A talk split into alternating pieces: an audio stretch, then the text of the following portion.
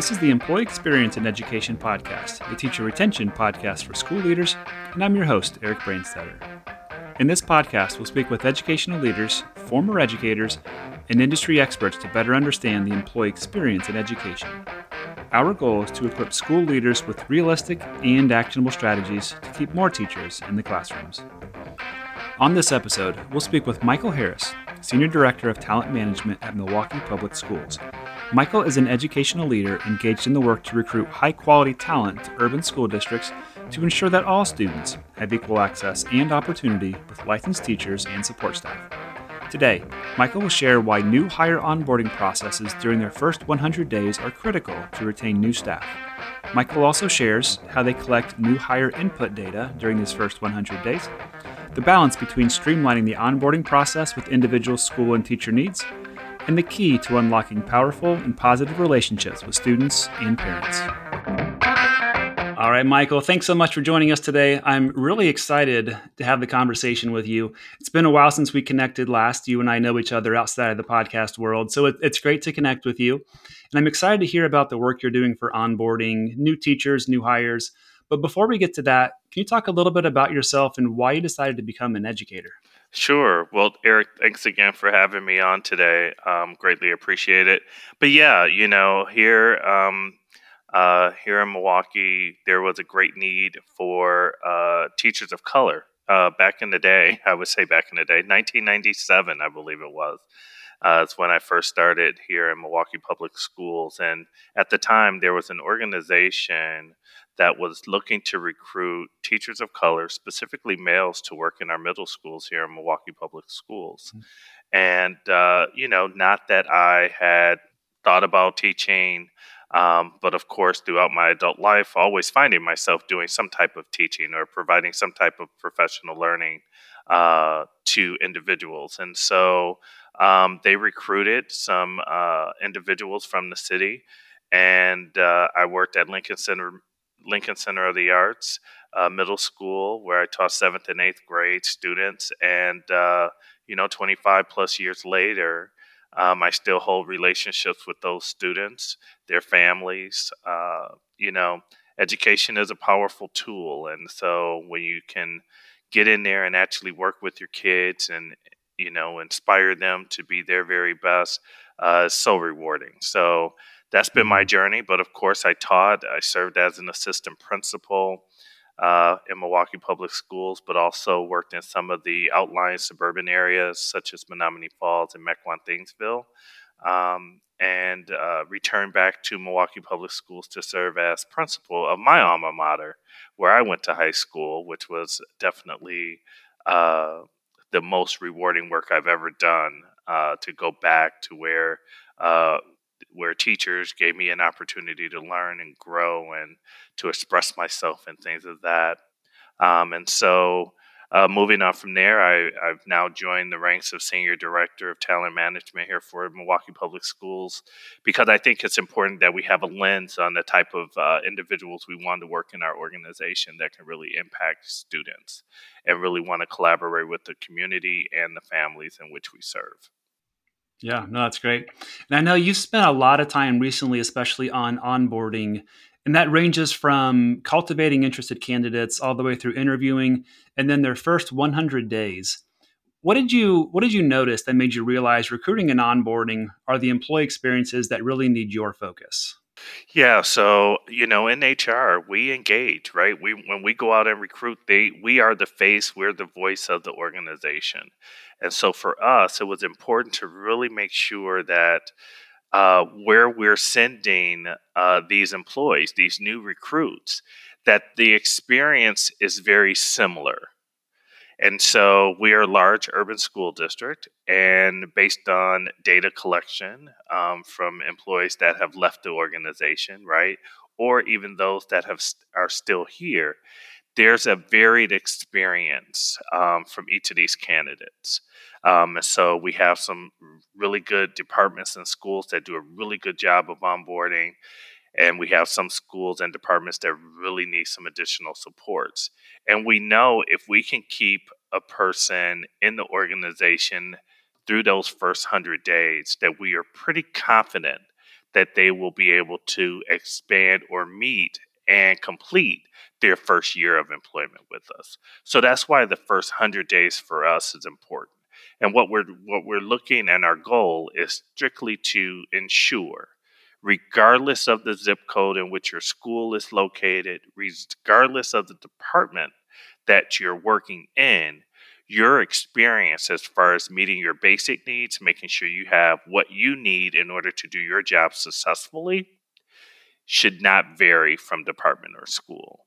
You should have the resources, you should have the um, the know-how, the the who's who in the department or in the school to ensure that you have the tools and resources to do the work that we're asking you to do. Yeah. So, did you have any data on 100 days?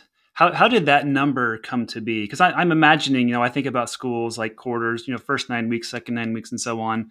You have 100 days. How did you how did you track that data? How did you determine that was the magic number for you? We looked at our resignation data, actually, Eric. Um, so we focused on resignation data, and if we had the number of resignations we had between zero and 100 days. So we were really looking at semesters, and our semesters are broken up by 90 days. Uh, but typically, you know, folks are kind of generous and they will wait until that new year or that new semester. Uh, but that's where we really kind of came up with the 100 days. And so we really wanted to make sure that we, as an organization, and this is really key, Eric, is that it wasn't waiting until the 100 days, but we're actually collecting input from them for the first 10, the first 30, the first 60, the first 90, so that we know how we're doing right? So now we will have these we have these metrics in place to really kind of monitor and let us know where we're doing really well and also identify areas that we might need to improve right away, right? So it's real time information. It's 30 days in. Oh, wait, I see a red flag in this particular area. How do we provide that support to that department leader or school leader to ensure that this employee is receiving what they really need to be successful? So it's not waiting for the 100 days, it's actually monitoring up to the 100 days to ensure that their experience is aligned with what we expect in our district, regardless of department or school. Mm-hmm. So, what, what I heard from you is teacher retention, that's the key, right? Looking at how do we retain staff. Are there any kind of ancillary second order benefits you get from the first 100 days, or has it been I'm narrowly focused on because I know urban districts in, in, in general are having a hard time right now keeping their teachers. Teacher retention rates are are extremely low. Is it very much focused on retention for you, or is there something else as well? No, it's retention. We know we know that to build those relationships with students and families, we need consistent staff in the classroom and or in the schools and or in the departments, right? The department supports everything that happens in our schools. So if the department leaders are if there's high turnover and they're not staying, well that makes a disruption in the types of supports that are being provided to the schools. So we want to make sure that I mean our focus is retention we provide uh, feedback and observations and things like that. We want to make sure that we're helping people grow to get better at what they're doing, recognize good talent and good teaching and learning when it's taking place. But for us, it's about really making sure that we don't disrupt the relationships. We know that young people or students need an adult that they can relate to, that they can build relationships with, that they can communicate with. And so for us, it's really about if you're happy, if the teacher's happy, then that means the kids are happy, which means the parents are happy. And so I think if we improve our employee experience throughout our district, that we will see better gains in the retention efforts. Right now, you know, and this is uh, our first year really diving into this. So I can be very frank and honest about 50% uh, the data that I just pulled recently focuses on around uh, my five year trend is about 45% retention. My three year trend right now is looking a lot better at 50%. However, the goal is to increase that to 85, right? We know that there's going to be some attrition there uh, because of promotions, people moving away, and things like that. But when it comes down to they're not uh, experiencing the types of support that they need in order to be successful, I want to close that gap.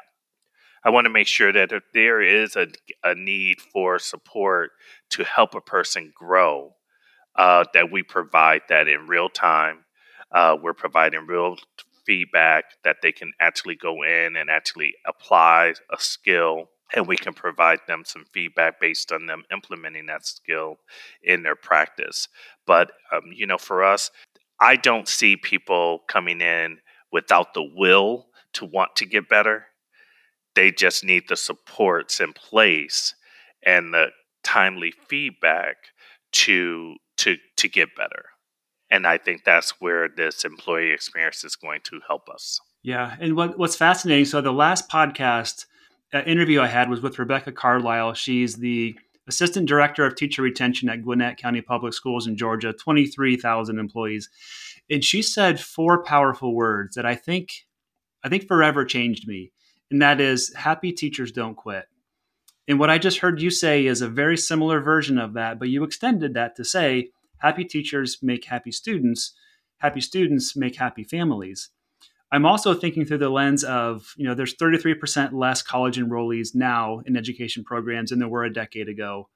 A lot of the reason for that is the narrative in education is such that teachers don't recommend to their friends and family that they go into education, right? Because their employee experience is so poor. You know, so many teachers are going to school and not being happy, leaving school certainly not happy as well. So, can you talk more about this idea of happy teachers make happy students? And then, specifically with the onboarding process, what can you do to increase the happiness then of your teachers?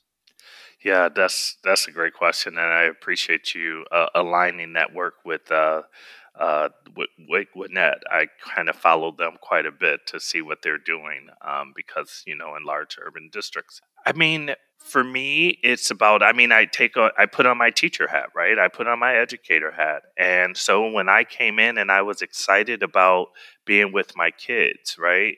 Um, that excited me. That made me excited about doing the work that I've, uh, that they wanted me to do. And so I think for us, I think, you know, um, and I don't want to get into the political pieces of things, but I think the mandated testing, right? Teachers are feeling like they're it's too scripted, right? You can't be your authentic self going into the classroom.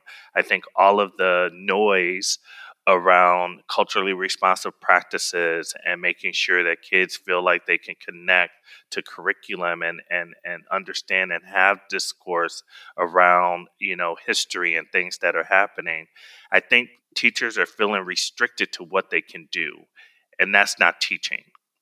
Teachers get into the profession to inspire to spark an interest to explore topics and items with young people to open up minds and say, can we look at different perspectives and also respect those perspectives? And I think that's a frustrating piece. I hear that quite a bit. Um, even though I do believe here in MPS specifically, our board members, our board of directors, our superintendent, they are open and and they in, expect our teachers to engage st- uh, students in critical thinking practices and making sure that students have an opportunity to voice their opinions and their perspectives and, and their their backgrounds and their you know all of those pieces. So i do think here in milwaukee public schools we're not restricting our teachers to do that but i think there is something to be said around you know how we how we fund schools right? We have an old method of doing that. Therefore uh, if we don't have the students in the building then that means you lack resources. Well that doesn't support teachers doing the work that we're asking them to do. And i think uh, we need to look at that. We need to change that because I know, and we need to recognize them. We need to recognize our teachers because without them, we would not be in the space that we're sitting in today, right? And many other people. And so I think the respectability needs to come back. We need to prioritize teachers. Uh, definitely, It's not around salary and compensation. However, they need to be compensated more, right? Um, teachers should not have to work part time employment to make ends meet when they are engaged in educating young people. Um, but for us here in Milwaukee Public Schools to keep teachers happy, let's provide them the autonomy to do what they need to do, which I like to sum up in one word teach. sure it, it's fascinating hearing from so many different people on the podcast and so many different leaders talking about that very same thing. Is so many educators that we've talked to, former educators, have said things like, you know, my principal doesn't listen to me. I'm, I'm micromanaged. You know, we hear about I can't do my job because I'm too busy paying attention to what my principal or what my my leadership team wants me to do instead of spending time developing relationships and really, you know, working with the kids. Um, so I, I, appreciate your sentiment on that and, and, fully understand that. But on the on the first 100 days, as you're planning that, as you're as you're developing what the 100 days looks like for your first for your onboarding of new hires, how did you kind of conceptually think about that? Because you went from here's the old process to vision casting, and here's what I want the new process to be. Can you fill in the gaps there? Was it you? Was it a team? How did you know what to do? What what's that? What was that process for you? Yeah, it was really. Um, thank you for that, Eric. I think for for me, it was really going back to. Um, I had read something with uh, the New Teacher Project, and it focused on the hierarchy of needs for uh, any organization, right? So if you have you're in an organization, there's a hierarchy of needs that if you're looking to improve one's experience, it should be kind of framed along this framework. And so, what I did is based on that hierarchy of need, which starts with your basic needs, right? Making sure that folks know the general uh, access to things within the office, within the school, things of that nature, talking about what are the clear expectations for your specific role, not in generality, but your role specifically. What goals do you have for me as an educator coming into this school, working with my third grade group? Um, what are the types of supports that I need to ensure that I have all the tools, resources to perform well? Uh, do I have mentors? Where where do I go, and how do I access all of this information? So I think that was really the format or the the framework in which I engage other educators, other administrators to say, this is what we're thinking around onboarding at the school level or in a department. So let's identify because it could be it's different for all of those areas. Let's identify what are the basic needs for Michael, myself, going into, and I'll just use my alma mater, Riverside, in order to know and be able to function within that space. What are the basic needs of that? And so I ask school teams to kind of identify those basic needs for their individual schools or departments. And that kind of prompted the conversation to go in all of those other layers of the hierarchy to really kind of hone in and then plan accordingly Eric. So, right, let's put this out on a calendar. How are you going to deliver this? What if it goes to virtual? Will there be a virtual component? How will people access this? When will it take place? Who's responsible for it? Right? Who do I need to consult with to ensure that everything has been moving on? Is it just on the leader or the supervisor, or is this a team approach? So, all of those conversations kind of came out of pulling a small team of leaders and teachers, social workers, guidance counselors, and some department leads in to just kind of brainstorm what are some of the basic needs you expect a new person that a new person would need to know and be able to do to come into the organization to be successful. So then you have the conversations and you identify here some basic needs. So I'm guessing then your first 100 days is focused on those basic needs, right? It's here's the bathroom, here's all of this stuff. What about relationships and connections within the organization? How how critical is that or how much have you spent time, and focus and energy on building relationships for those new hires as well? That's a great question. So, part of the onboarding, right? So, it's when that initial application is in, uh, the team that uh, are reviewing the applications, they see some folks that they really like. So at that point, Eric, the onboarding that onboarding part starts. We call it the courting phase, right? So it's they've interviewed, they've applied, they've interviewed. Okay, they've interviewed. We have three top candidates. We're now going to assign someone from the team, the interview team, to reach out to all three candidates. We really liked meeting you today. Uh, just wanting to make sure you have any questions for us. Um, you know, we're really looking forward to bringing someone dynamic onto our team. And based on your skill set, we're really excited that you've applied, right? So we're just courting them on to ensure that they know that we're still interested, highly interested, and we want to engage them in conversation. So even once the offer is made, there's a, a an email that is sent out or a phone call from a member on the team, just making sure that they have anything, any questions that they may have, just any thoughts, inviting them to a, a meet and greet to just kind of meet the amend team or the support team. So it really starts early on before they are actually in the building, in the department, it starts before that. And so I think that really helps building of those relationships because now you're getting to know them. And some of the uh, prompts that we use in our guide uh, really speaks to getting to know them, right? Getting to know the employee, getting to know what their strengths, their you know their interests are, their family, their backgrounds, and things of that. Mm-hmm. So you have a you have a guide then. Is that for school leaders to help make sure that these best in class processes are being run with consistency? Yes, so we have um, school and departments. We've the guide that we've developed is really about you can take this if you're the director of facilities and maintenance that you can utilize the same resources that are outlined here, uh, changing the prompt, right? But really just picking up and utilizing that to assist keeping everyone engaged in the process. Okay. So my mind, when I hear that, my mind goes to what's the sustainability behind this? And maybe it's because of my tech background, I'm not sure. But I, I think through, you know, I have a checklist. I have a guide that's, I don't know, five pages, 15 pages. It doesn't matter too much. How do you ensure that the things in the guide are actually being done? Because it, you spend so much time and energy on creating and ideating and, and having interviews with people saying this is what we believe in. How do you make sure that actually happens? That's a great question. And part of what our metric or what we've uh, implemented is the uh, we do the pre uh, survey. So again i mentioned earlier that we don't just wait till the 100 day but our survey is geared around hey, did someone contact you during the application process? Did someone connect with you after the interview?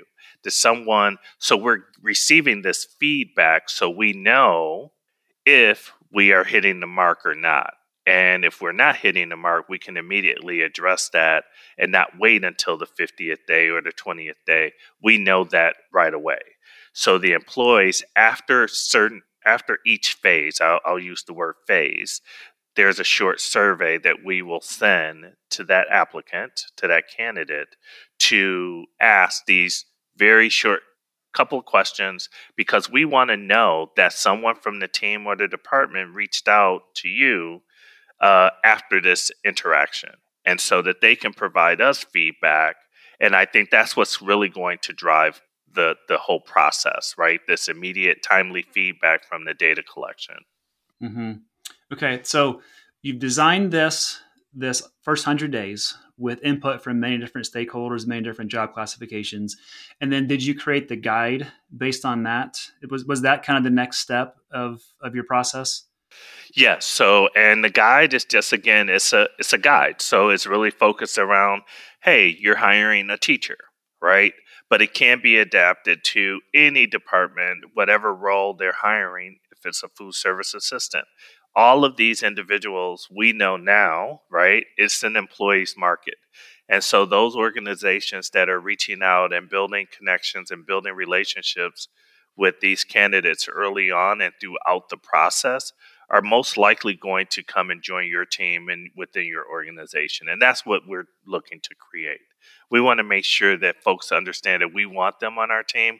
We like the skill set that they have and we want them to come and join the team. And so we believe, based on this research that TNTP has done, we believe that if we engage these individuals throughout that process, so they've applied, we've contacted them, uh, they know that they've interviewed, we want to continue to interact with them. We know that if we continue to court them on until they step into the door day one, where we can now say, You're on our team, we can continue to do this up to 100 days.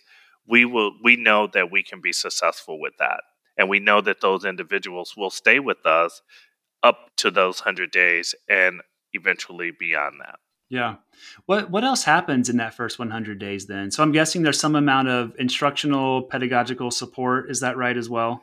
Yes. So there's uh, the components really fall between your basic needs, then it's the expectations, which um, sometimes we miss, right? We don't clearly communicate what are those expectations.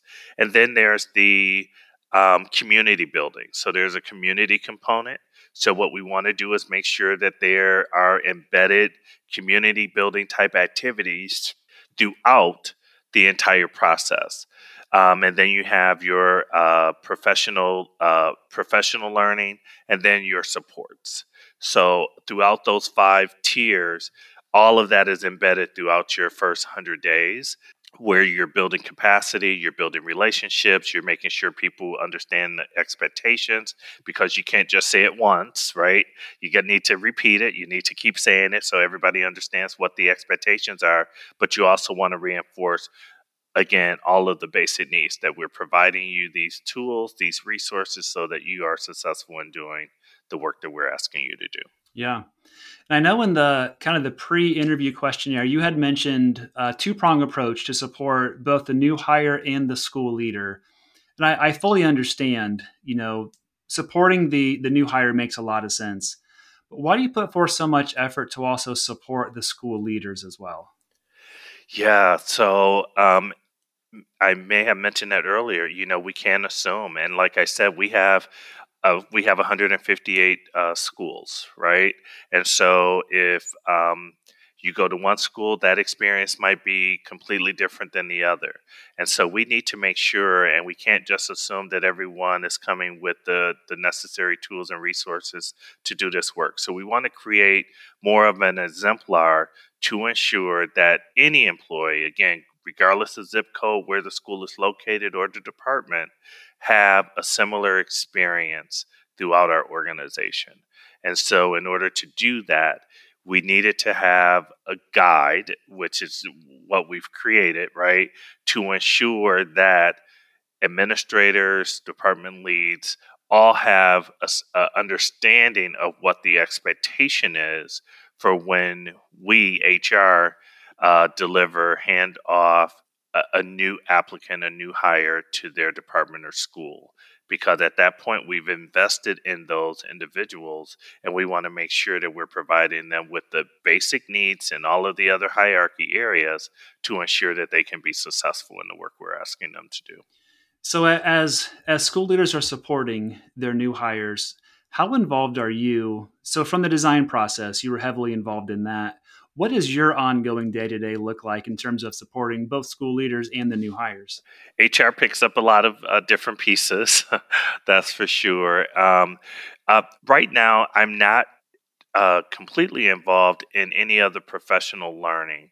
Uh, we are looking at providing uh, in services to our new leaders uh, and those that uh, regional superintendents here in Milwaukee Public Schools, we have regional superintendents that oversee their region uh, uh, leaders, uh, their school leaders. And so, one of the ideas is that we would then provide this HR, myself, would provide this professional learning for any new administrators, school leaders coming into the district. However, we work closely with the regional superintendents to ensure they understand the guide so that they can then facilitate those conversations with uh, tenured leaders in the building in in the district. Uh, we do host um, I'm working with a small cohort of principals right now, uh, and these are more at our high demand schools. Uh, we've kind of flipped the switch in uh, instead of high need areas, we're high demand. And so I am working with that group of leaders to really hone in because those typically are the schools where we see the most vacancies, where we want to really improve the retention of licensed staff members there. And so we're really focusing on that particular group at this time. Uh, but we expect we expect to expand to all schools um, and departments. But of course, with a large district, it, you know, bite size is best because then you can really hone in and ensure that folks have what they need. Yeah. And what I'm curious, what have been your reflections so far? So you're you're newly rolling out this onboarding process where you've been very intentional in design and application of it. What are some initial wins that you've had? Well, um, I would say one potential potential win, uh, and it has been, I would actually say, is that the principals have received it well. They they see some value because as a former principal, you know, once you're in that seat, it's a little, it's a different environment, right? And these are the things that you don't really think about or have the time to think about because you just need people in because students are coming in, families are calling. So you don't have the intentionality of really sitting down and thinking about the new person that is just out of college coming into a building and they've never done this before, right? I say this all the time. Education is the only profession where, you know, a first year teacher is expected to do what a 25 year veteran teacher has done over a period of time, right? And so I think because the principals have been uh, they've welcomed this approach to onboarding.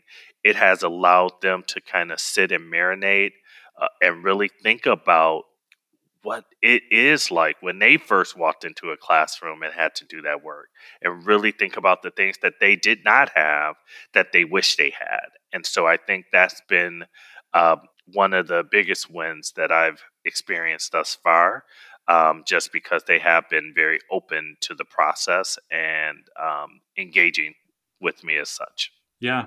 Yeah. I remember sitting in the principal's chair and having new hires and just not I, I knew I should be doing more, but the so the a new teacher's needs are going to be much different than a seasoned veteran.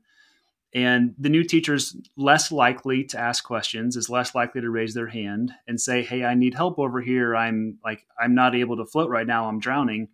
And unless and until, because so many principals put out fires all day long. And if that fire is not right, right out in front of them, they're much less likely to spend time, attention, energy talking to that new individual, even not intentionally. It's never an intention to do it. But to your point, there's so much that happens on a principal's day. It's hard to really set aside time and say, I'm going to really focus on this new teacher. Whereas having a guy that says, hey, here are the steps you need to be doing. And you know that we're going to be reaching out to the new hires, collect their, their feedback via survey. The accountability is there. And that's not scary accountability. It's this is important for us to understand how we're doing, how we're supporting our new hires. So I love the fact that you're bringing that focus back to the principals because to your point, and you said 45% of teachers leave in the first five years. Nationally, it's 44%. So you're right there with everybody else, about 25% in that first year. So we know if we can't find teachers to hire, the candidate pool is no longer a pool, it's maybe a mud puddle at times. So we can focus energy on recruiting but that's probably not the best bang for our buck. What we need to do is make sure that we create an environment where new teachers choose to stay. New teachers choose to stay in places where they're happy, which then, to your point, leads to happy students, happy families. So it's that first 100 days that's really focusing on what can we do to make sure, how, how do we ensure success for our new teachers? And that's what you're focusing on. Absolutely. Absolutely. That's awesome. Um, one other question before we get to kind of the wrap up questions. You had mentioned before how you have different zip codes, different areas that have needs that are, are different than others. So your goal is to have a consistent process, consistent system for onboarding, yet individual teachers' needs will vary from building to building. How do you bridge that gap? How do you provide what teachers need per individual school, but also realize I have a process and a system I want to be able to run at scale across all of our schools. Yeah, that's great.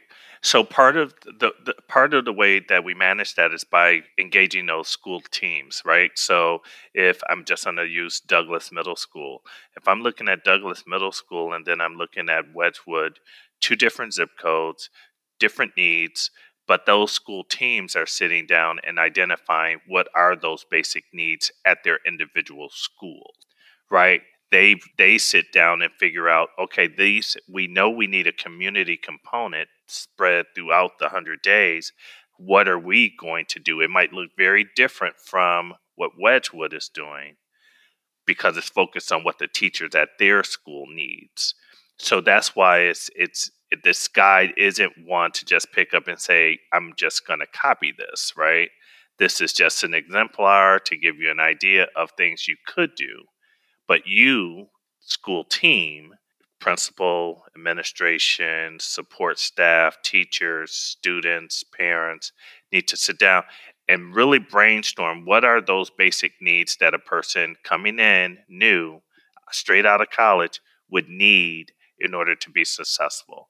And that's why I think it's, it's, it's a powerful tool because it's not a scripted piece that we're saying, hey, but you need to have these components part of your onboarding at your school. And it should mirror exactly what we have in the guide.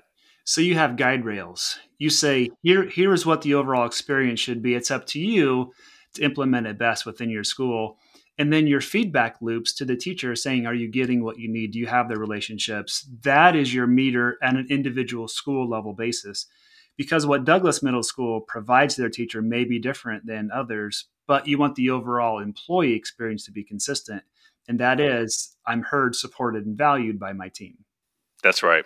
And it's focused, those questions are based on those hierarchy of needs. So we should be able, we can gather and measure how well we're doing at either school. So if I'm getting feedback from the staff at Wedgewood that they're, they haven't heard from anyone, then clearly we have missed some of the basic needs, right? The community building. So let's revisit your community plan, right? How that's embedded what are some things that are missing so we can then have that conversation to provide the school leaders that feedback so that they can get better with that. So, Michael, what is one action or strategy that you hope all school leaders listening to this podcast take away with them today? Um, I would say one strategy is that we have to individualize the the process, or, or we need to streamline the process, but we need to allow schools to really hone in on their needs because we can't just say all schools are the same because they're not. The kids have different needs, the staff have different needs. So I really would say the strategy that I would want folks to open or to be open about is really understanding that we need a process, right? We need a streamlined process.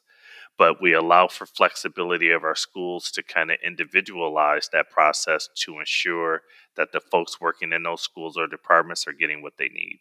Yeah. What, what's a celebration that you've had recently? I know we talked earlier about one. Do you have anything else? Any other celebrations? You know, I am, um, even though we continue to recruit, um, I'm always in awe of how many teachers we get to celebrate. We just had one of our assistant principals at our middle school or at our high school uh, be honored as the state administrator for of the year. Wow. And so that's always exciting because, you know, they do a lot of work. They support our students, they support our staffs, they support our families, and they do carry a, a huge weight. Um, but that's definitely something that I celebrate.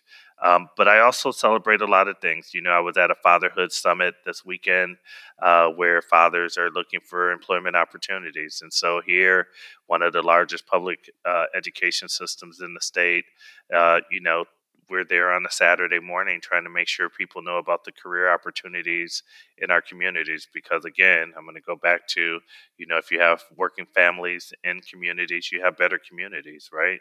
You have better schools. And so it's our due diligence to make sure that folks understand and know about the opportunities that we provide here in Milwaukee Public Schools. And, um, yeah, so I celebrate all of those. That that I celebrate the opportunity to just have to have an impact on the community in which I serve and where I work and where I live and where I play. Yeah, that's great. Love that. And if people want to connect with you, what's the best way of them reaching out? Yeah, definitely. Um, I'm on social media, so LinkedIn. Uh, I'm on uh, Facebook as well, but uh, you can definitely reach me via email, and I can share that. Um, that's Harris, H A R R I S, the letter M, the number three, at milwaukee.k12.wi.us. And I'll include that in the show notes as well. Excellent. All right, Michael, thanks so much for your time today. I love the conversation, love what you're doing to really support teachers in that that narrowing of focus to the first 100 days and making sure we have happy teachers during that first 100 days because that means they're more likely to stay with us. So, thanks for all you're doing. Thank you. I appreciate the opportunity. If you haven't yet today, go thank an educator for all they're doing for us. This has been the Employee Experience in Education podcast. Be sure to subscribe on your favorite podcast platform and don't forget to leave a review. Thanks and have a wonderful day.